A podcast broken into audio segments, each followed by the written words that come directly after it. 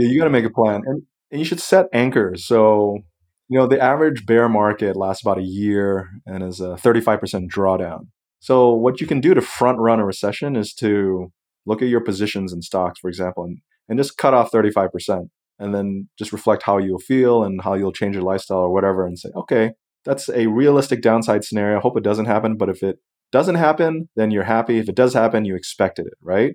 And you just adjust your life accordingly. You know, so for me, I've I've lopped off thirty percent of my net worth. So, okay, thirty percent of my net worth, done, gone, incinerated into thin air. How will I change the way I live? And I decided I'm actually going to spend more money because that pisses me off that I'm losing all that money in thin air. I'm gonna I'm gonna try to spend it on my experiences and things so I I don't lose it to the market as much. It's everybody's different, but you set anchors, you set goals, you plan accordingly. What is up, you sexy bastards? It is your boy Godzilla, aka Rob Countlose, aka Noah Kagan. In today's episode, I talk to my good buddy Sam Dogen, who runs one of my favorite financial sites, the Financial Samurai. Like many people, Sam lost his job and lost a ton of money in the two thousand eight market crash, but he credited that with him being super successful and kicking him in the butt, which he started his blog, which has led him on an amazing journey that I am so excited to share with you, especially if you've had a day job and you're like, I think there's always got to be something more out there.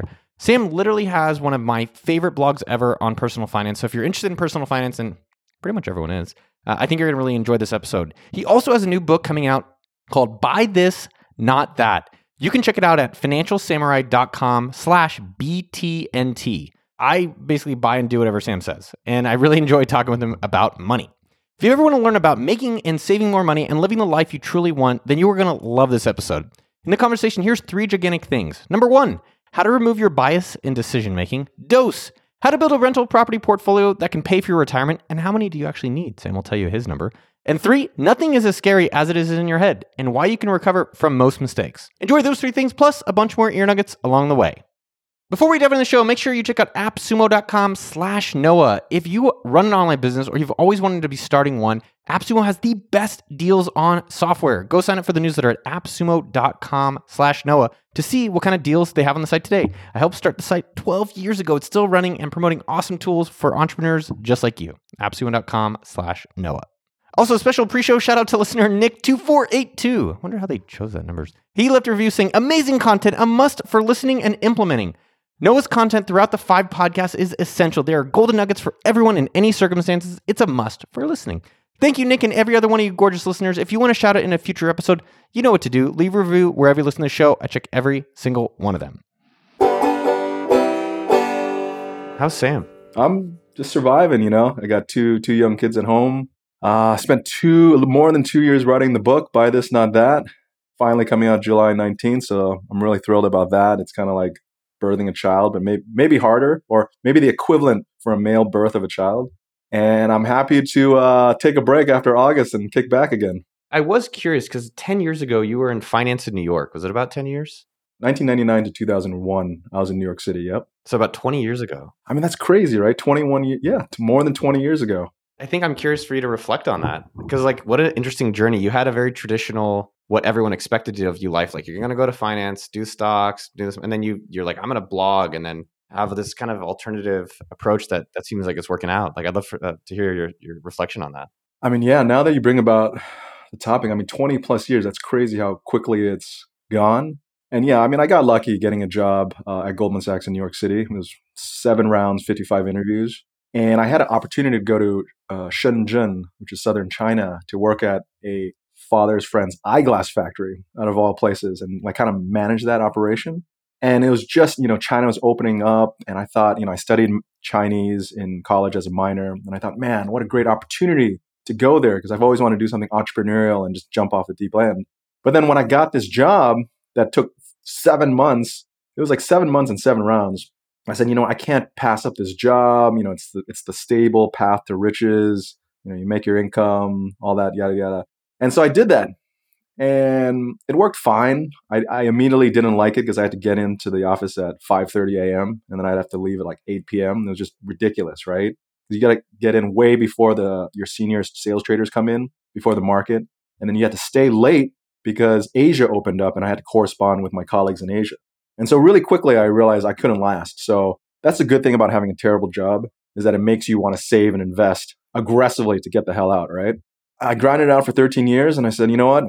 I got to do something else. And during the financial crisis, I started Financial Samurai in two thousand nine, exactly at the bottom of the market in July two thousand nine. And it started growing and it just became such a passion project and it was so fun that I was like, you know what? This could be something good after finance. I think what, what I like providing people is kind of the timeframes. Sometimes it's helpful, sometimes not. But like, how long did it take to finally make that a real thing in terms of that could be your, your actual income and full time? Yeah. So two thousand nine, I started Financial Samurai. And then by twenty twelve, I left my banking job, which paid well. I mean, it paid half a million dollars more, you know, and up, right? You know, big risk, obviously. But my parents were supportive. They're like, ah, it's okay. You'll find something to do. And you like what you do and you like to write. And by then, I mean, Financial Samurai was something I really enjoyed doing. I would do it for free. It didn't really matter. It was just so fun to connect. And it was probably making seventy, eighty grand a year just from advertisement. But then I also had passive uh, investment income, right? From real estate, rental rental properties and dividend stocks. So I had probably another seventy thousand dollars, eighty thousand dollars there. So I knew that no matter what, I would be okay if I left. And then I also negotiated a severance. So the severance was the key catalyst to escape banking.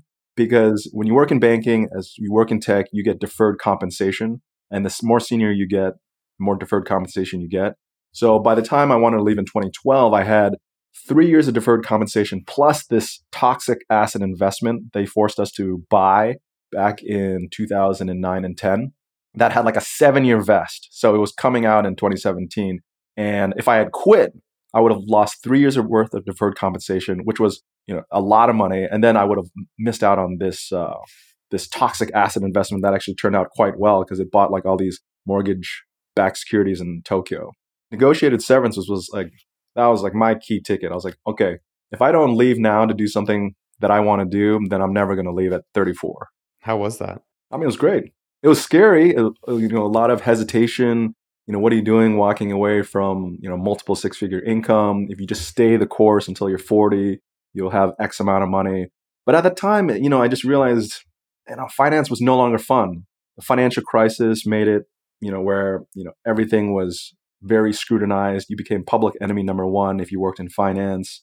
And, you know, more money wasn't a motivator. And I saw my bosses, you know, they made more money, but it's like they weren't really happy. So I didn't want to go down that path and just be like them. So I wanted to do my own thing, even though it meant like making eighty plus percent less, at least for the first year. What do you think people in their twenties or people in, and people in their fifties can learn from that? I think in your twenties, you don't want to YOLO it too hard because, I mean, it's just, yeah, I mean, I think we're all, especially now, you know, you're influenced by social media and everything. But I think that's the time where you want to learn the most and work your hardest because you have the most amount of energy and the least amount of responsibility.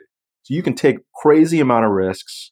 Start your own business, start your side hustle, apply to these jobs, fly around the world for your job, whatever. Take more risks is what I'm saying, because you have so much time and energy to make up any losses. And for people in their fifties and above, I would say take more risks and just don't waste that time. Treat your time as the most precious commodity. Absolutely. one hundred percent, man. It's funny, I'm forty, just turned forty. Happy fortieth. Thank you. Well, it made me realize like the, literally this week that I probably have thirty years of thirty usable years. Like I can live till ninety or one twenty, but realistically, like I'm going to be on a chair watching Wheel of Fortune, eating yeah. microwave dinners. Like, you know, I'm not going to be doing much. So like my body will be good till eighty. And so I'm like, I don't know. Like I was debating getting a, I just bought a fifteen thousand dollars bike. And, uh, you know, I probably spent a few months thinking about it. And, uh, you know, in the business, we'll spend twenty thousand dollars on ads a day. But I did think like, look, I bike a lot. This is something important to me. And like at the end of the day, like I have thirty years left. Why not enjoy the thing if I can, when I can? Not just to indulge and, you know, go in debt, but I can afford it too. It was a good reminder for myself. Absolutely. I mean, the older we get, the faster time goes, literally because each year left takes up a greater percentage of your remaining years, right? So let's say you live to eighty, you know, the first year is one eightieth, but then your forty-first year is like one fortieth. So it's literally double the value and the time. So I mean, we've got to think about decumulation mode. I mean, I'm thinking about decumulation mode at age forty-five, which is to spend down your wealth so you don't die with so much. And I think a lot of us, we're so focused on saving, investing, building a business that we just make so much more money than we need. And then if we end up dying with all this money, it's like, what a waste. Like instead of spending five hundred thousand dollars extending our quali- our lives by six months towards the end, we could have spent less time not making that five hundred thousand dollars or a million dollars while we're in our thirties, forties, and fifties, right? One, I love that phrase. It's kind of like Bill Perkins' book, The Die With Zero one. Exactly, yeah. Which is great. I guess, how have you changed your behavior and how are you decumulating? So I'm going to be forty-five this June, twenty twenty-two, and I have a decumulation plan. And it's going to start small, and then it's going to work its way up. So like every, like every like big financial decision, you want to start small, see how you feel, you know, and then go from there. So my plan, I mean, I've already done a lot of the calculations and pro forma analysis of what my net worth will be, you know, in five, ten, thirty, forty years, right? Based on different return scenarios and saving scenarios. But it's to start small first, you know? You know, you go to your Uber Eats and you, instead of ordering like Kentucky Fried Chicken, you order some Toro sashimi, you know? Instead of spending twenty bucks, you spend like a hundred bucks. And then you start with the food, right? And then you eat your food. You don't have to spend, you know, a hundred dollars on dinner. And then you're like, okay, how did I feel spending that? And if you feel okay, then you just continue spending more. So we're going to try to conquer food. We've already conquered tuition. We're spending a lot of money on our kids. And uh, maybe we'll conquer housing next. Maybe we'll live it up and try to buy a, a house we don't know, need. I don't know. And then after that, we're going to try to do more philanthropy. Besides just giving money away to friends and family, which is actually the easiest, is to give money away to good causes beyond your friends and family. So it's a process that I'm going to try to implement over the next forty years if I live forty years, and let's see how it goes. This is very untalked about because it's it's a smaller percentage of the population, but I, I do think there's some issue that people don't know how to spend money. Oh, yeah. My parents worked twenty-five years, hard years. Like, I don't work hard, dude. I'm like hanging out with you talking about finance. Like, this is fun. I can't believe like this is like a career of sorts. And our, my parents like hated their jobs, not always, but a lot of the time, made all this money, not a ton, but a, a good amount. Yeah. And they're like, oh, we're going to go to seven eleven, buy an extra large coffee and then, you know, divvy it up for the week. Or, you know, just like the amount of frugality. And, and it's, that's fine. They should live whatever makes them happy. But I think there's ways that they could save time, or they could do it a little bit more luxurious. So I'm I spend my money to do that for them. Like, I bought them first class tickets, and my mom's like, "No, I'll just I'll just stay in coach, and then I'll come visit you." Yeah, in first class. She's like, "You did just give me this food." I'm like, "Mom, I'll just get you." And uh, and so I think it's it's actually challenging for them and a lot of people, even if you don't make a lot, to uh, figure out how to enjoy it and to yeah. be able to, like this bike thing that we talked about earlier. And it seems like with you, the decumulation. I bet in three to five years, you're going to look back and say, this fifteen thousand dollars bike you bought was like the best fifteen thousand dollars you spent. And you will have no, you will not miss the fifteen thousand dollars at all, at all. So I think you're good. I think, I think, I mean, your company is doing well. Sounds like you guys are killing it. So. Well, I, I mean, think part of that is like spending, I think like things that you spend time on or things, you know, I think people have heard this shit. It's not new, but like your bed, like activities you're spending a lot of time on. Like, I know you do a lot of tennis, you know, like go get the nice thing where you're already spending that kind of time. Yeah, absolutely.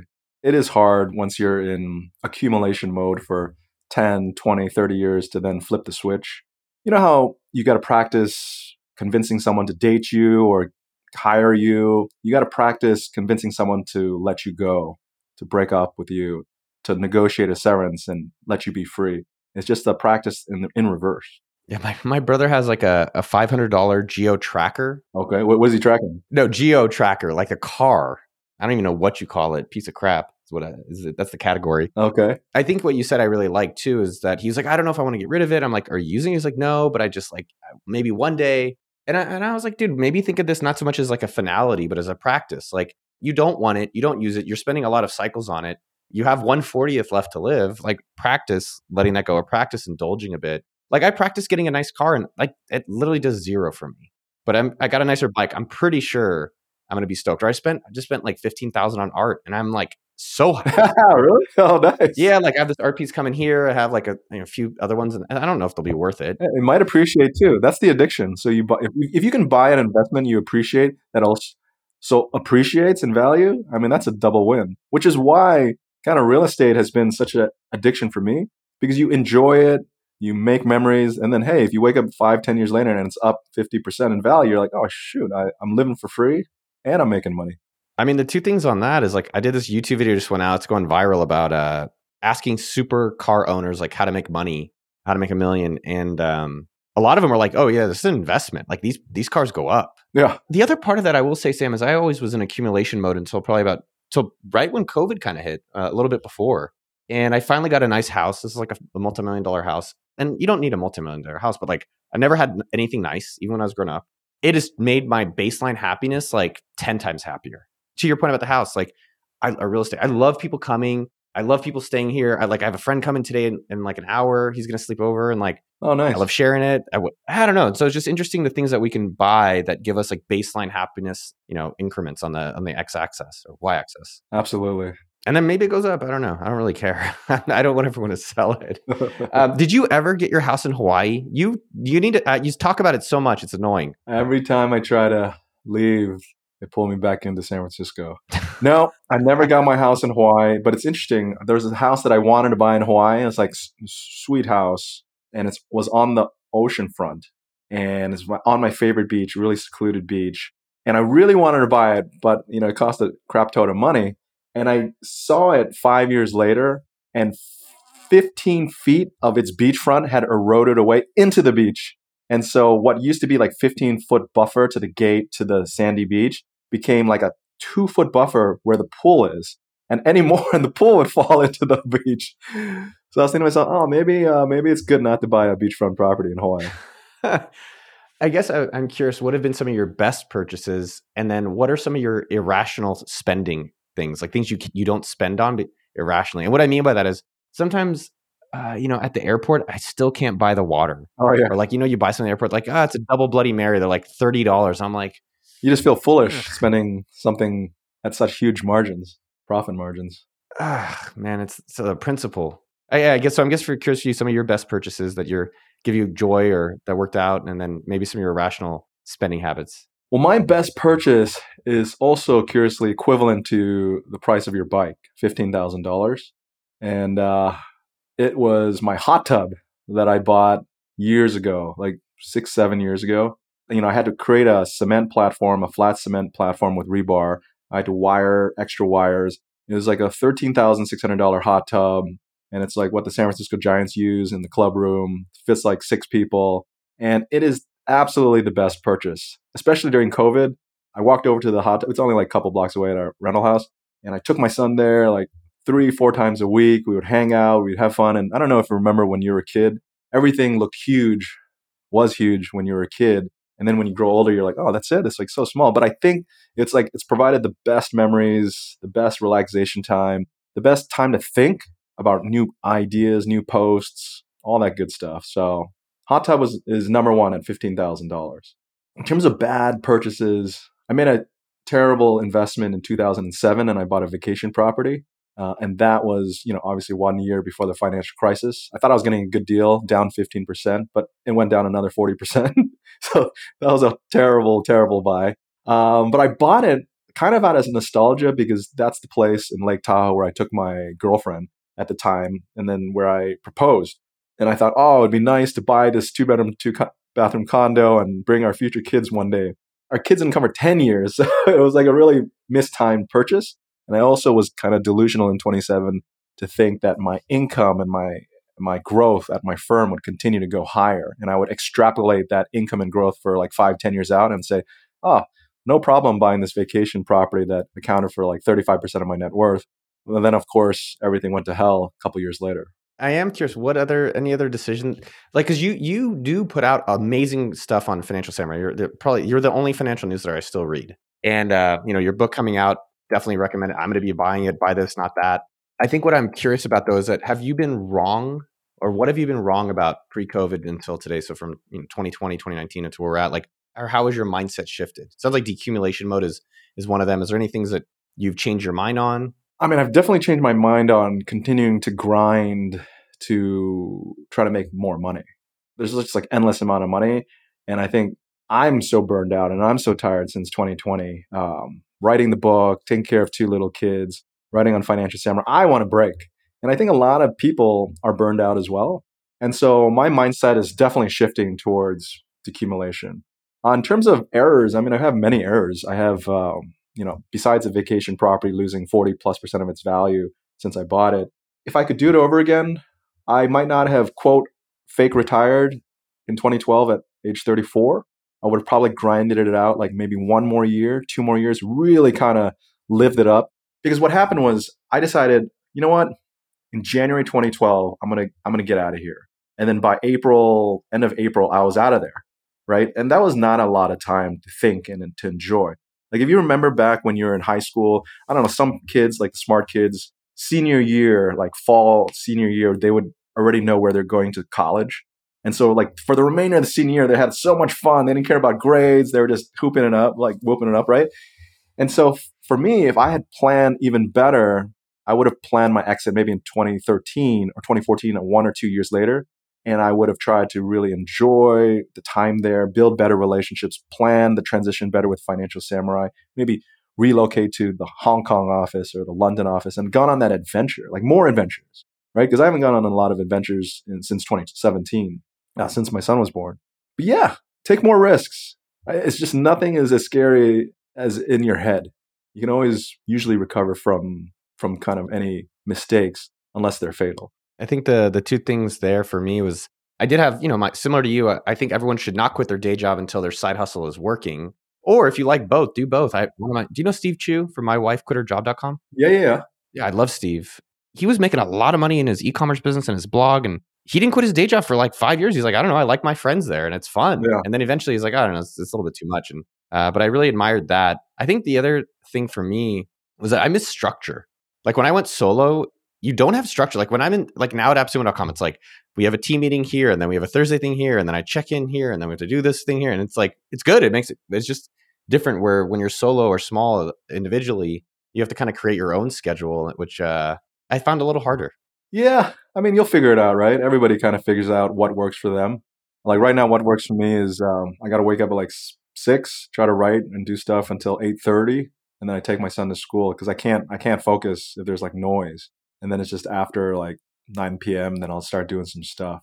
But actually, I'm curious, for AppSumo, what was the company that sold for mega billions of dollars in your space? Oh, MailChimp sold oh, for a lot. Was it MailChimp? It was like eight billion dollars. It sold for twelve billion dollars. twelve billion dollars. Okay. So given you're in that space and you guys are private and you guys are doing well, you guys are crushing it. So how do you see that tremendous wealth creation and how does that make you feel and how does that change your mindset? It doesn't really. I didn't really, I tweeted about MailChimp today, just like that they're a lifestyle business. And I was actually kind of surprised they sold because I, I believe from what I've heard, they were making a billion dollars a year profit. Really? Like some, some insane number, right? Some insane, I don't know if, but the founders are basically worth billions of dollars, like cash liquid. The revenue was a billion. I don't know if their profit was that, but they're it's very, very high. And so that doesn't really make me jealous or inspire me. Because I, I, you know, we talked about the team. I think the question is, what really, what do you really think about when you wake up? Yeah. Like today at AppSumo, I think I'll, I'll share it like roughly. We helped partners and we promoted things. So like today, we did two hundred thousand dollars in revenue. We gave out half of that almost to partners promoting the different products, and we keep, after fees and everything, we kept you know a little less than half. And I don't really care. Like it's cool. I if it goes down, I'm definitely like mindful. But if it goes up, it doesn't change my level of happiness. Like I'm much more excited about like what products do we promote.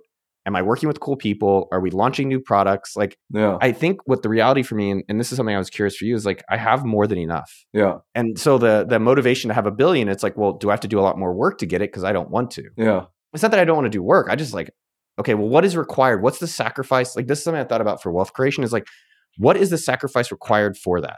Do I really want that outcome, willing to do the sacrifice? And I think most people want the outcome without the sacrifice. And I've done a lot in my twenties to get to where I am. But I, I'm generally, I'm not as motivated by that. I'm motivated by more by progress. Like the idea of like, w- we can progress. And, you know, if someone, and I've said this, I'll say it straight up. If someone came and offered a billion for AppSumo, I, I would sell. Okay. And I think there's a day where we could be worth that amount. Like I think we're doing a lot of interesting things, promoting software products and helping launch companies and helping people find good deals on tools. I think we can get there. Yeah. That's not a true North Star for me. And I think we all have to be, we have to listen to ourselves. Like what you said, try it out. Be like, all right, I want to make a billion dollars. Like, I'm barely spending what I have now. And then what is it, you know, this this pursuit of more, I, I think, as you called out, is, you know, is, is a very misguided thing for a lot of people. But here's a, here's something I was in that same vein that I'm curious about how you think about. I see real estate. Like I was in Austin.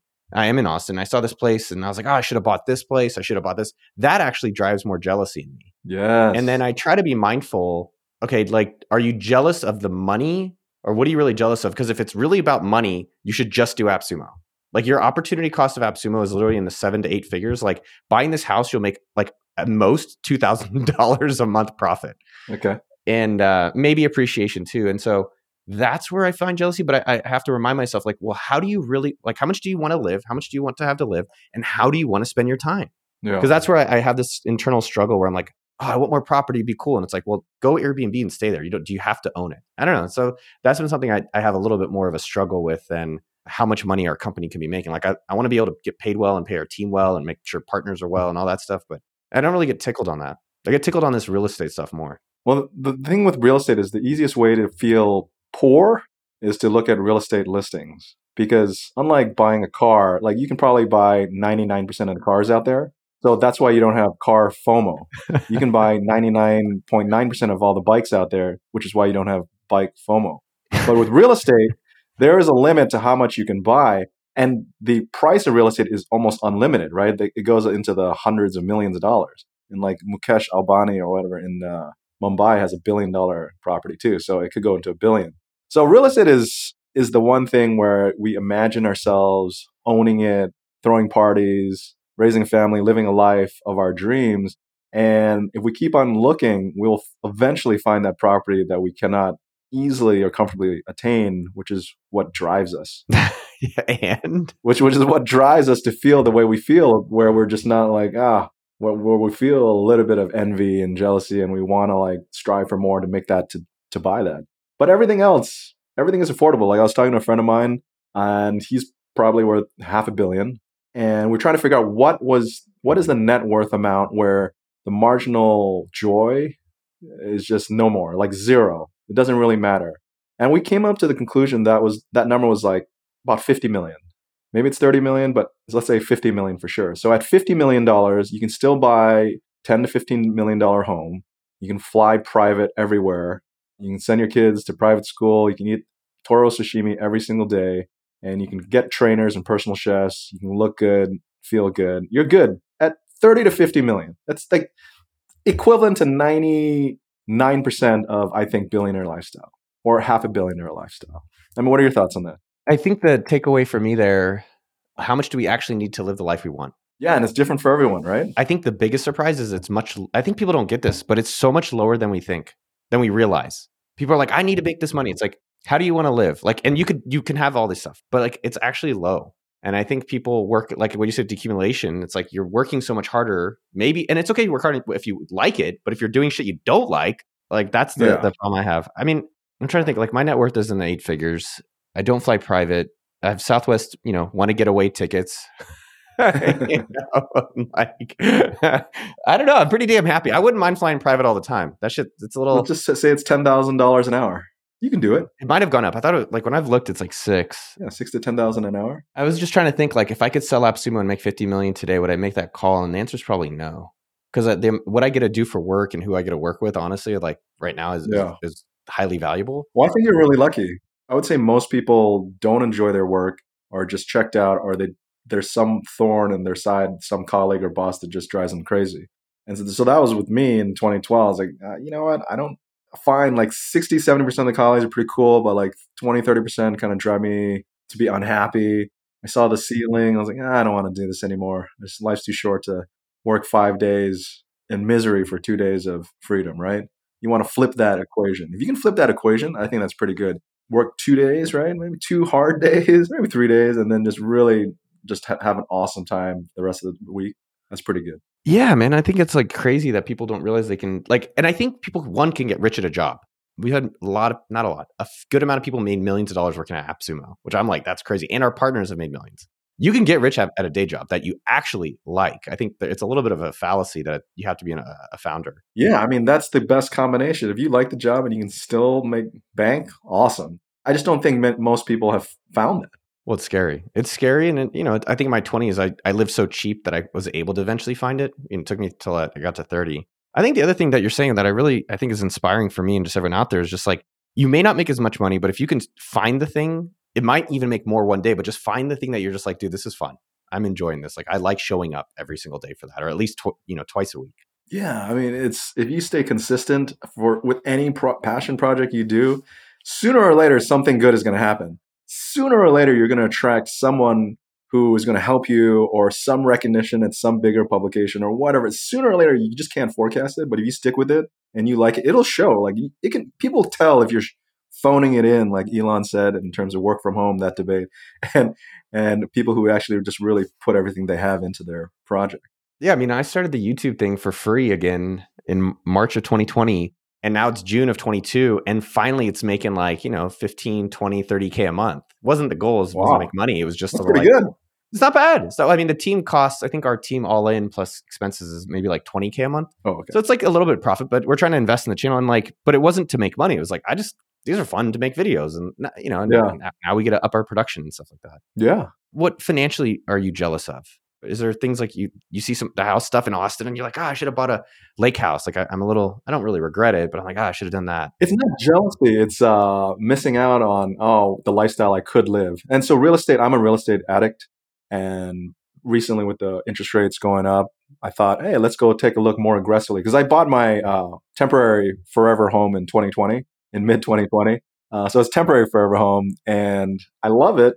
Uh, but then again, real estate, you just look at the higher price point and you see what else is out there and you're like, damn, that, that yard is huge, or like those amenities are massive or great. And so I recently experienced that with this amazing house. You know, it's, it's just like dreaming. I just dream about a better life. And that's dangerous, right? It's, it's actually disappointing because I'm satisfied with my life. But if you start dreaming about better and better, then you become dissatisfied with what you have and it just never ends, right? And so really for me, it's just... Uh, It's just real estate and maybe maybe fitness. Like I had a friend in high school, like he didn't work out, but he was always just fit, you know? And I was like, man, you look good. And I, I was never that kind of body type or metabolism or whatever. But maybe that, maybe fitness and uh, real estate are the two things that I'm like, ah, oh, that'd be nice to have more of that.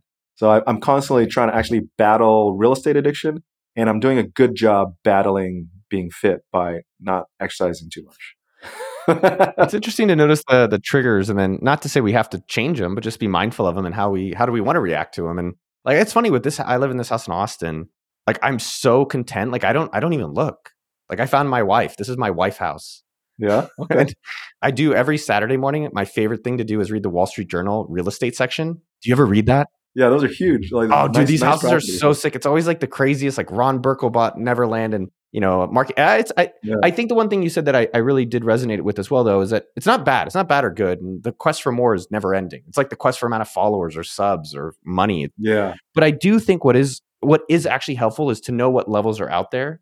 Like if you actually can dream, like you can see a ten million dollars house and you go in the house. Like I Airbnb'd a nice house two years ago, and that's what finally made me realize like, oh shit, like your overall life is better. So I think being able to experience the dream or have big dreams or see them yeah. could be a great inspiration. Like I drove a Ferrari on Tuesday. This guy came by for an interview. He wanted to do founders and Ferraris. And I drove in the Ferrari and I was like, dude, this stresses me out. Like I really miss my Miata, you know? Like, but some people learn from Ferrari, like, dude, I'm going to work hard one day and, and get this Ferrari. Yeah. I think what stressed me out too is just like the door dings, or you go through a pothole and you're like, boom, you blow the axle or something. I don't know. My brother was stressing about a door dings in his minivan, like his two thousand fifteen minivan. And I'm oh, like, really? Yeah. Well, that's um, good to rent, right? Good to rent for, a, for like a weekend, the Ferrari, and then just yes. hand over the keys. Yes. Yeah. How could someone who doesn't have a lot of money get into real estate? Because, like, you know, I own a few properties and it is, it's fun. One, you could share it. People can use it. You can you can make this money on it. The important thing about real estate is to think in uh, as an investor would in stocks. So if you are a renter, you're actually short the real estate market because you're a price taker, right? You're a price taker to and, and at mercy to inflation and rising rents. So you're only really neutral real estate when you own your primary residence. So you're floating up and down with the real estate market, but you're not benefiting so much because you have to live somewhere, right? You're only really long real estate if you own more than one property, or at least if you're, you know, renting out many of your rooms and trying to make it as a business. In terms of getting long real estate, it's not easy because prices have gone up and mortgage rates have gone up. It's a simple framework where you look at the property that you could conceivably buy, take twenty percent of that. Maybe it's ten percent for the down payment, but let's do twenty percent. Look at that target number. And then calculate how long it'll take for you to get there based on your saving rate and how long you're working. So it has to be really methodical in that way. You can dream all you want, but unless you start crunching the numbers and looking at the math and and what is it you exactly could be happy buying, uh, you're not going to get really anywhere. But for me, it was a mission to try to get neutral real estate as soon as possible because I knew that um, If I could get neutral real estate, life is much easier. If you can control your cost of living, you can take more risks, whether it's your business or your job or whatnot. And I wanted to build that property ladder where every three to five years, I would buy a piece of real estate that I would live in, and then I would rent it out for passive income, and then I would buy a new property. And then if you can do that over a twenty, thirty-year period, you can easily build a organic three to five rental property portfolio and have them pay for your retirement when you're fifties or sixties. Would you say that's your real estate playbook? It's the easiest playbook that I found in terms of saving for that down payment, buying the property that you like. Because if you like it, other people are going to like it. You know the property more than anybody. And then you rent it out, buy another one. So I've done that um, four times already. And so I do have uh, four rental properties that pay for half of my passive investment income. And that's been great. But I reached a limit recently because I don't want to deal with tenants or maintenance issues anymore. So I, I reached a limit of four. So three in San Francisco, one in Lake Tahoe. And I decided every cash flow dollar allocated to real estate after would go into public real estate funds or private real estate funds. Public REITs, for example, so it's one hundred percent passive, or private funds, which invest in the Sunbelt. For example, Fundrise has funds that do that. They invest in single family homes in the heartland, the Sunbelt. And that's a way to diversify my overexposure to expensive San Francisco real estate where cap rates are low. And I'd rather take advantage of higher cap rates, lower valuations in the Sunbelt, right? And it's one hundred percent passive. Do you use your the vacation property in Tahoe at all? I do, but not as much as I want. But it's coming because uh, my daughter's two and a half. My son's five, so we're going to start going there more often. And the funny thing about the vacation property is that I bought it in two thousand seven, right? That's fifteen years ago when my financial profile was different. So what I imagined then turned out to be different from the reality, right? And so that's another caveat. If you're thinking about buying a vacation property, your tastes or your family situation might change in the future. So it's very hard to forecast because like now it's, you know, it's like a really, it's a, it's a two bedroom, two bath condo, right? And it's much smaller than my existing house right now. So like when we go on vacation, we're going to go from our house to a seventy percent smaller property. And so it's kind of like a mismatch, right? So it, it's kind of interesting in, ter- in terms of how life turns out. I think the other thing that you've done really well that I admire is I also think you are looking at some properties based on really interesting attributes. I just remember some of your articles. You're like, I bought this place because it's close to the ocean. It has a view. And it was a few attributes that I thought other people didn't appreciate. You know, if you go to any international city in the world, any property with a view, ocean view, lake view, river view, what kind of water view, trades at a premium, except for in San Francisco, uh, because the ocean is to the west side of San Francisco and downtown is on the east side. So if you're on the west side, you're farther away from downtown. And also on your west side, it's cooler temperature because you're closer to the ocean. So there's this uh, this bias against uh, and this belief that it's always foggier on the west side.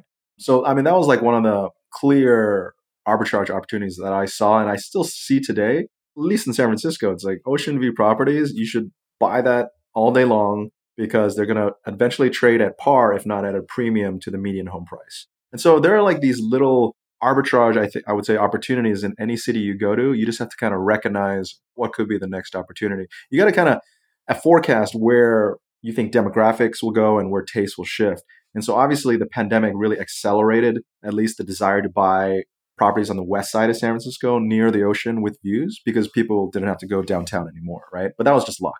Are there any other opportunities you're seeing in real estate or in finance and business today?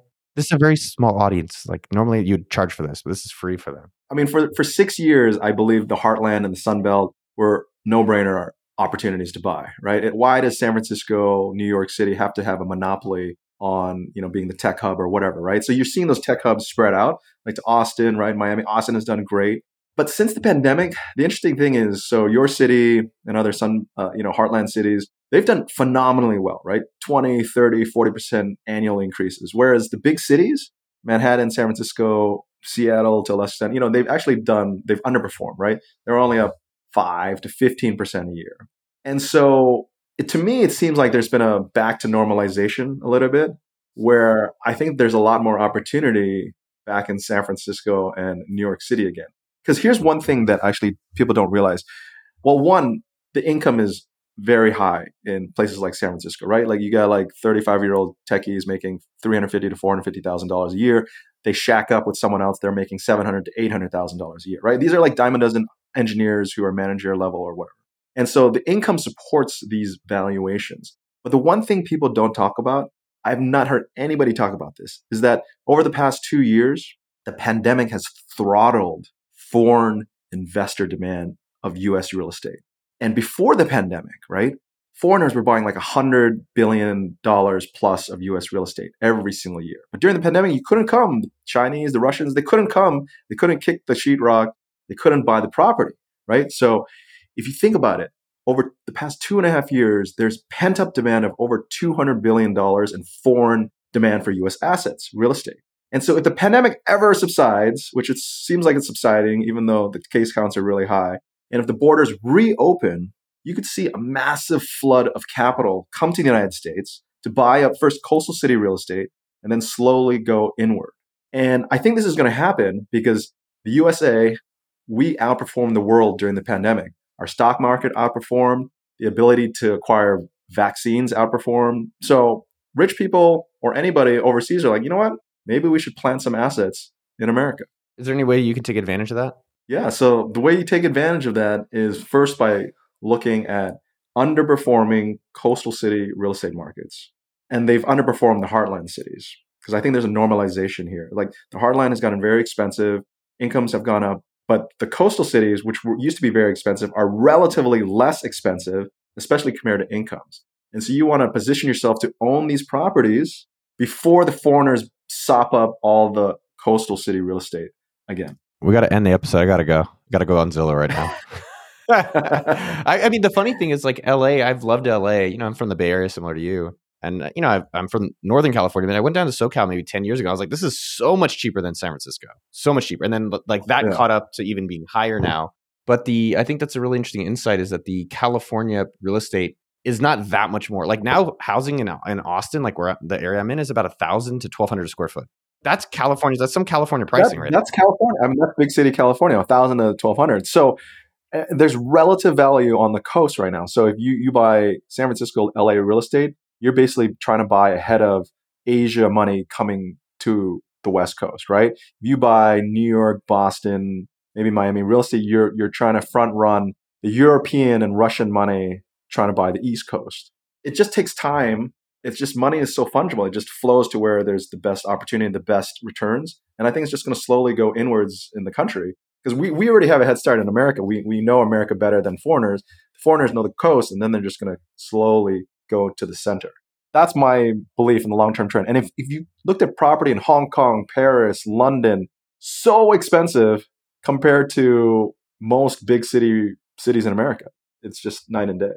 But we have like some of the best income opportunities, the best wealth creation opportunities. This is also like a thing that I, re- I learned about two months ago. My property tax bill is thirty last year, which it's higher this year. Last year was thirty-nine thousand. That's a lot. But don't you guys have a cap in Austin where it's like... There's like homestead exemption that limits it oh, to some extent exemption. If it's your homestead, but not if it's a rental property. But my homestead is... Now it's a homestead, so hopefully it'll be lower. In California, the property taxes are much lower. So it actually is good to retire in California when your income goes down. But while, you're, you know, while your income is high, theoretically, you want to be in a, a no-income tax state. So yeah, like someone pointed that out to me, and I was like, oh, it's kind of an interesting arb on your location with age. Yeah, I mean, let's not kid ourselves. California taxes overall are are high. I mean, yeah, the property tax rate is like one point two four percent, and there's Prop thirteen, which keeps the property tax from rising no more than an index, like two to three percent a year. So that's good. But then the absolute property values are high. So yeah, I would love to pay no income state income tax and be in Texas, but then I'd have to relocate to Texas, which is fine, but it's such a pain now with family. I should have done things younger. So that's another thing. It's like if you're unencumbered, move, travel, optimize, take your risks. But once you get older, if you have family, you got to take care of your elders and the young kids. Man, it's it's tough. It's tough. How do you find a good rental property? Like if I was looking for one in L A? I mean, I love looking for properties that are stale fish listings, right? So like listings because that they they priced too high because they were thinking that they were going to get the January twenty twenty all-time or whatever it is, right? They just mispriced it. And so what happens is when you price too high or you misprice, it sits on the market. And then what happens is people start circling like vultures, right? Or they just start wondering what's wrong. Why doesn't anybody else buy it, right? It's like a, it's a game of, uh, it's like a mental game. And so what happens is then you can actually underbid below market because there's so much stain on the property. And so basically I try to look for properties that are, have been listed for over thirty days and still on the market, like longer the better, and try to understand what's wrong with it. Is there really something wrong with it? Or is it just, you know, just the herd just suddenly striking against it? And then you go in and you underbid. If you think the market is one hundred, you go ninety, and then you see what happened. I mean, you try to be a vulture, because right now we got DocuSign now, and you just click some buttons. It takes like one, two minutes to submit an offer, right? And so you just, you can spray and pray on these stale fish listings. It's kind of like a numbers game. Sooner or later, someone's going to bite and be like, oh, okay, this is interesting. And because you know the market so well, I think you can find a good deal that way. I still think one of the craziest things about real estate is that the submitting an offer cost is so, so low. The fact that you can submit offers for like a G, there's not really a discouragement from to just make stupid offers. It's like dating. Like if you don't ask, like if you don't ask anybody out, you're never going to go out, right? So you should look at one hundred potential partners and ask one hundred of them out. Even if you have a one percent chance, you got to ask one hundred to get one. Otherwise, you're not going to get any. So spray and pray. I love this. I think where I come back to is like, all right, do you want another thing to deal with? And like, do you really go to L A enough? Or do I go to like Utah or Colorado or some of these places? Yeah, I- you're not going to go there enough to justify the cost probably.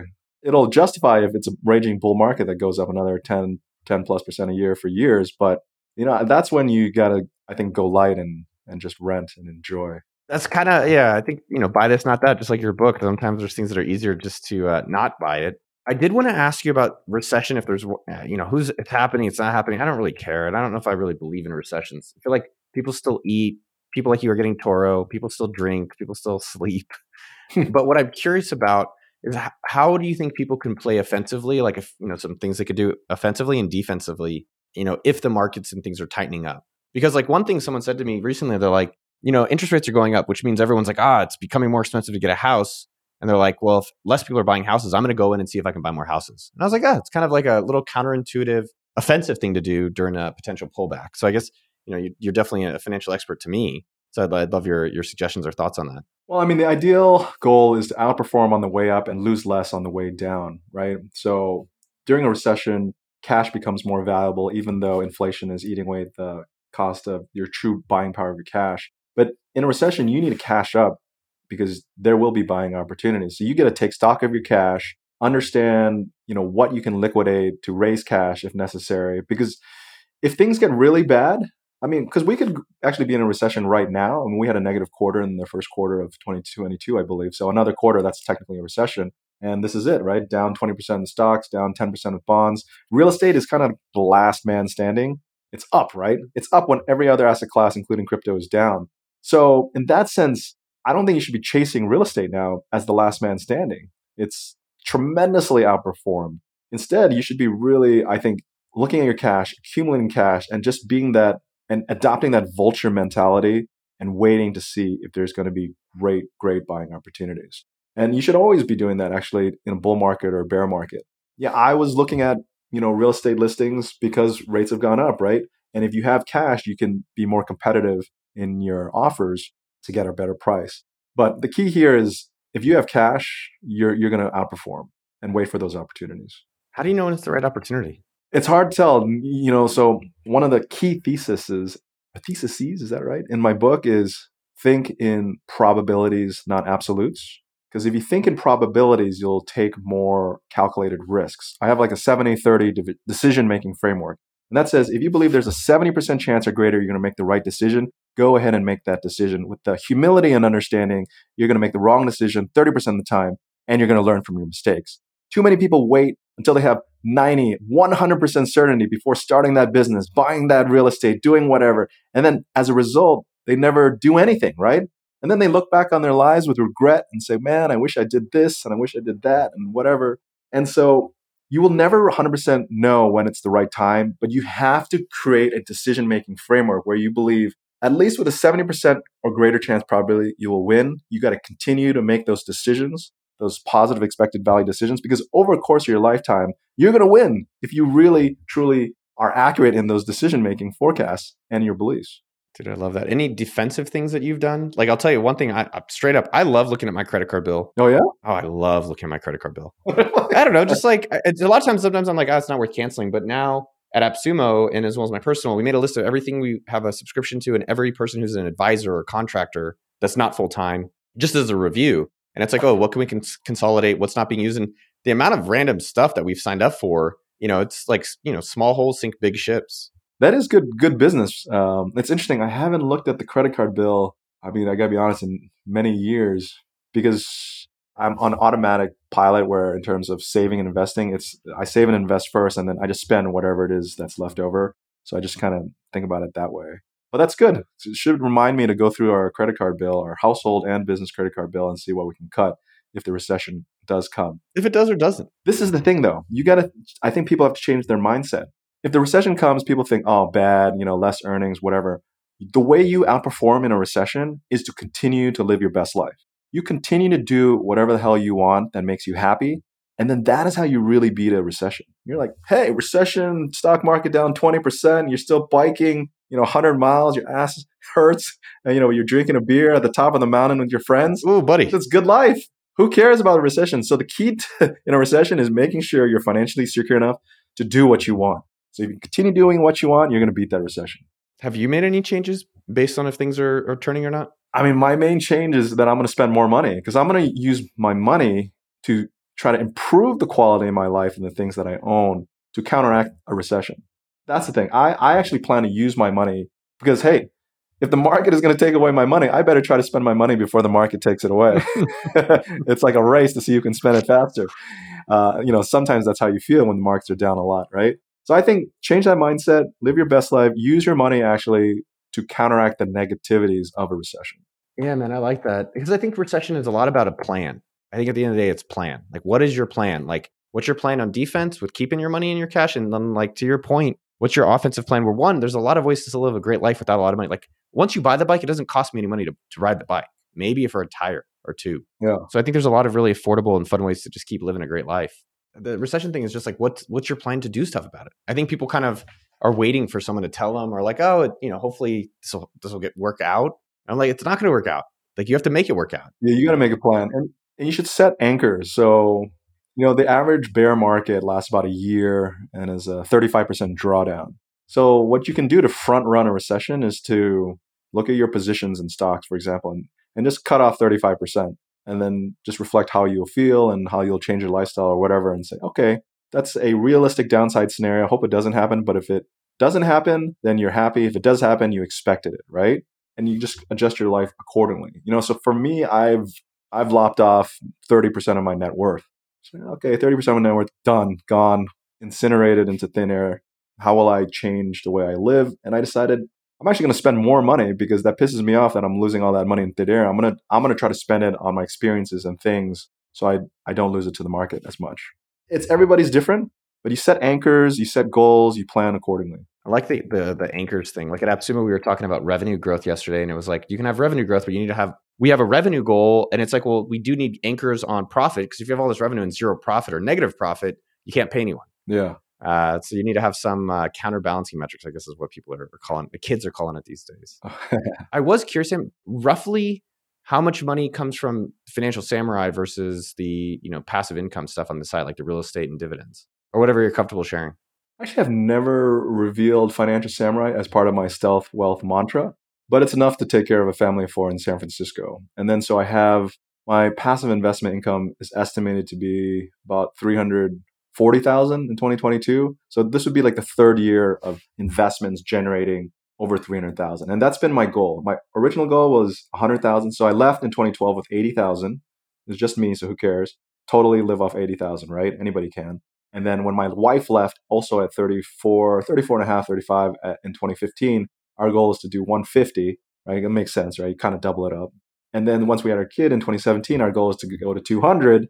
And then once we had our second kid in twenty nineteen, it was to go to two fifty, three hundred. So that's it though, because we're not having any more kids. three hundred thousand is good enough for a decent lifestyle with family of four in San Francisco.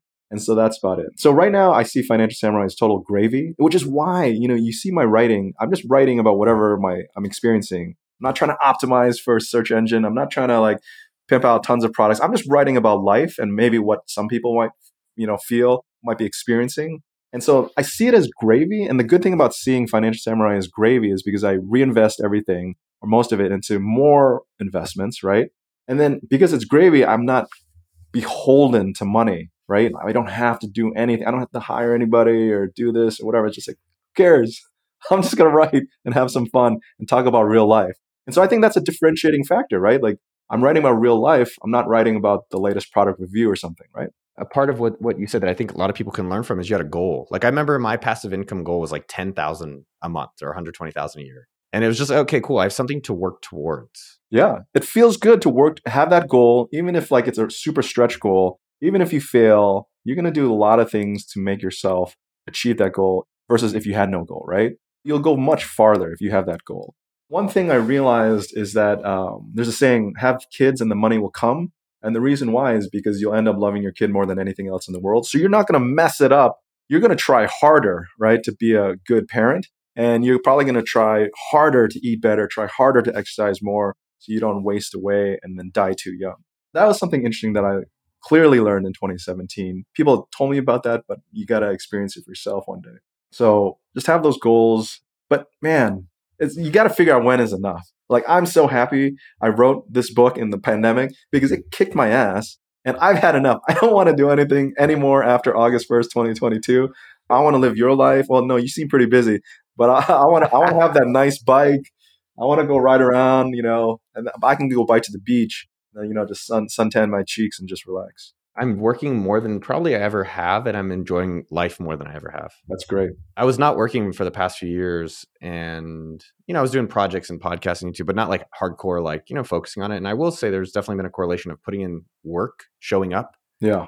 I think about that phrase, showing up a lot, and like the fulfillment that has come with that. Yeah.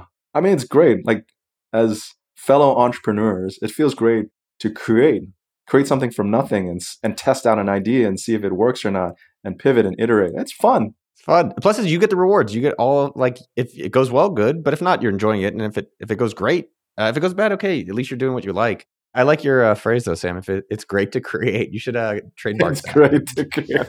Financial Samurai dot com. It's great to create. What uh, the final thing I'm curious with, uh, with Buy This, Not That, and when we put out the show, it's coming July, mid-July? July nineteenth, twenty twenty-two. What is your hope for the book, Buy This, Not That? My hope is to provide people more courage to do what they want. If you think about all the stresses in your life, it's because people, people not enabling you or allowing you to do what you want, whether your boss, your business, your client, society. I think just more people need that courage. And you gain that courage. You gain that courage by understanding your finances, by building those finances to a level that can provide enough livable passive investments so you can do what you want. And the book is not just about achieving financial freedom sooner rather than later.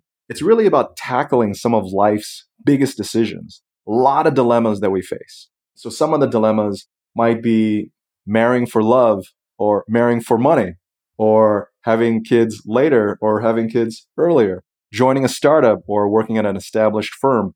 A lot of these dilemmas, I think many of us will go through. And I'm trying to provide a framework so that a lot of people think, if I knew then what I know now, things would have been better, right? So the key to never saying that again is to listen or learn from someone who's been there or who's gone through that experience before and just listening and being open to other perspectives. So I'm really excited about the practicality of Buy This, Not That. It's just not about making money, passive income, building your net worth, but it's about making better, optimal decisions so you can live your best life. I like the courage part too, man. Courage is like being afraid and, and doing it anyways. You know? Yes. I mean, think about how many people muzzle their beliefs because they don't have the courage to speak up because they just, they're afraid of losing their job or afraid of losing that raise, promotion, whatever it is, you know? And so if you can just have that courage to say and do what you want. I mean, life is so much better. Amen. All right, sir. Keep it real. It's good seeing your face, brother. All right, and, uh, let's keep in touch as the book comes out, man. All right. Appreciate it. That is a wrap. I hope you loved the episode as much as we did making it for you. Go get Sam's book, Buy This, Not That. It's on Amazon or at financial samurai dot com slash B T N T. Next, text a friend you love them. Yo, dog, let's go grocery shopping together. And before you go, tweet at me or slide in my D Ms or follow me on TikTok at Noah Kagan. I love hearing what you think of these episodes and connecting with all y'all. Also, remember to go subscribe to my newsletter. That's send fox dot com slash Noah. I put my best tips into a single short email each and every week. That's send fox dot com slash Noah.